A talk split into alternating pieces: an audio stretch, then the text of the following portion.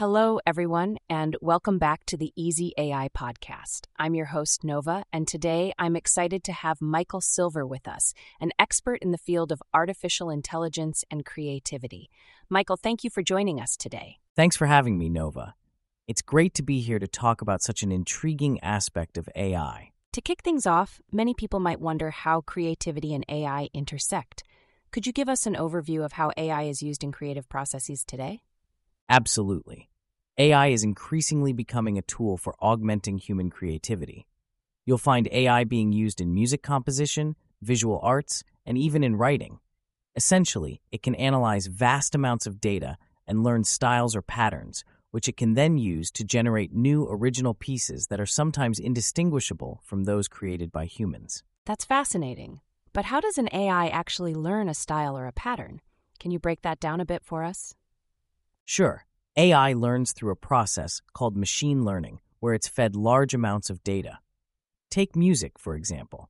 An AI is given thousands of songs in a particular genre, and it analyzes everything from melody and harmony to rhythm and structure.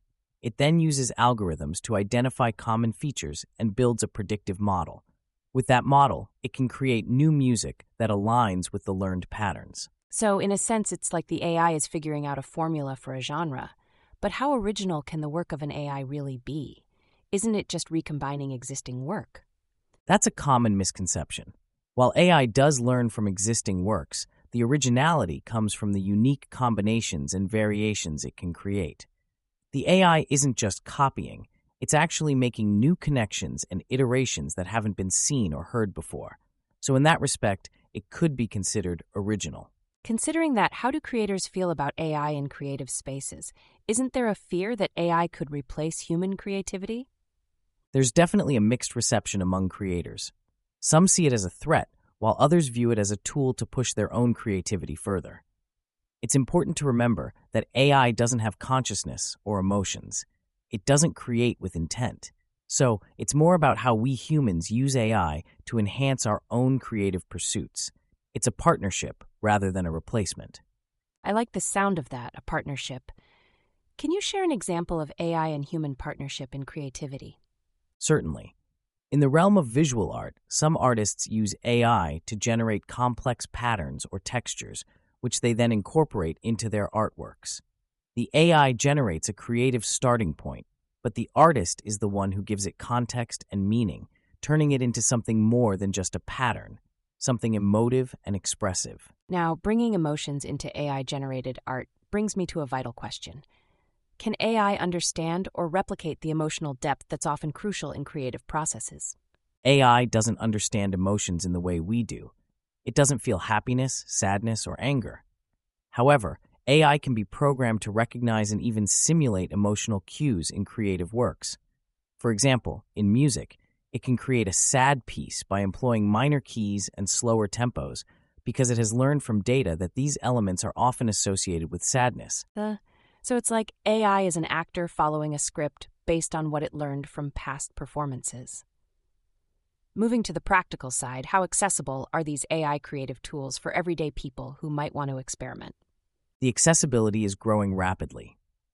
There are now platforms online where you can input prompts and receive a piece of music or artwork generated by AI.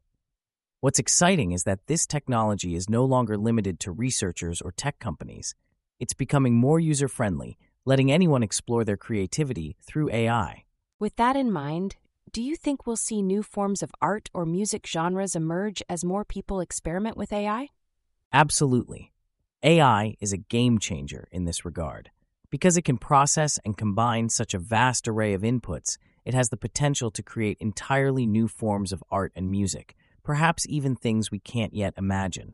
And as people from different cultural and creative backgrounds use these tools, AI could help facilitate a sort of cross pollination of styles and ideas. Crossing the pollination of styles sounds like a breeding ground for innovation. Let's talk about the idea of authorship. Who owns the art, the AI, the developer, or the user who prompted the creation? This is a significant legal and ethical question. Currently, the consensus leans toward the user owning the rights, since they're providing the creative direction, even if indirectly.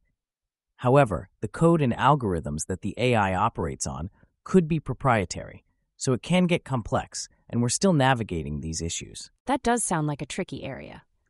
Speaking of complexities, in your opinion, what is the biggest challenge we face in the intersection of AI and creativity? One of the biggest challenges is ensuring that the use of AI in creative fields doesn't just homogenize art.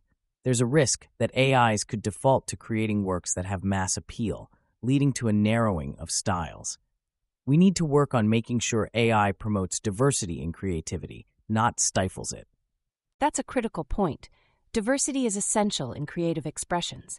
Can AI also learn to be more inclusive and diverse in its creative output? It can, but it requires conscientious effort from those who train AI models. They need to use diverse datasets that represent a broad spectrum of styles, cultures, and voices. If an AI is trained on a diverse dataset, it will naturally produce a more inclusive range of outputs. So, the quality of input directly affects the quality of output. Switching gears a bit, I'm curious about the potential for AI to make creative decisions in fields like advertising or filmmaking. How is this being approached? AI is already being used to test different versions of ads to see which one performs better with certain demographics. In filmmaking, AI can help with script analysis, predicting which elements might make a movie more successful. The key here isn't to let AI dictate the creative process, but to use its insights as a guide for making more informed creative decisions. That's a very strategic use of AI. Now, when we think about the future, where do you see AI and creativity evolving in the next decade? I think we'll see AI becoming a standard collaborator in creative spaces. We'll likely find new art forms powered by AI and even more tools that make creative expression easier and more accessible for everyone. I also believe we'll see AI enabling personalization in creative content, creating experiences tailored to individual preferences and emotional states. Personalized experiences sound like a powerful application of AI and creativity. As we wrap up, do you have any final thoughts for our listeners who might be interested in experimenting with AI and creativity? I'd encourage everyone to be curious and open minded. Experiment with the tools out there and think of AI as a means to expand your own creative potential. Embrace the collaboration between human and artificial intelligence, and you might be surprised at the results. Michael, I can't thank you enough for sharing your insights with us today. It's been truly enlightening. It was my pleasure, Nova. Thanks for having me on the Easy AI podcast. And thank you to all our listeners for tuning in. Until next time, keep exploring the boundaries of AI and creativity. Goodbye, everyone. Goodbye.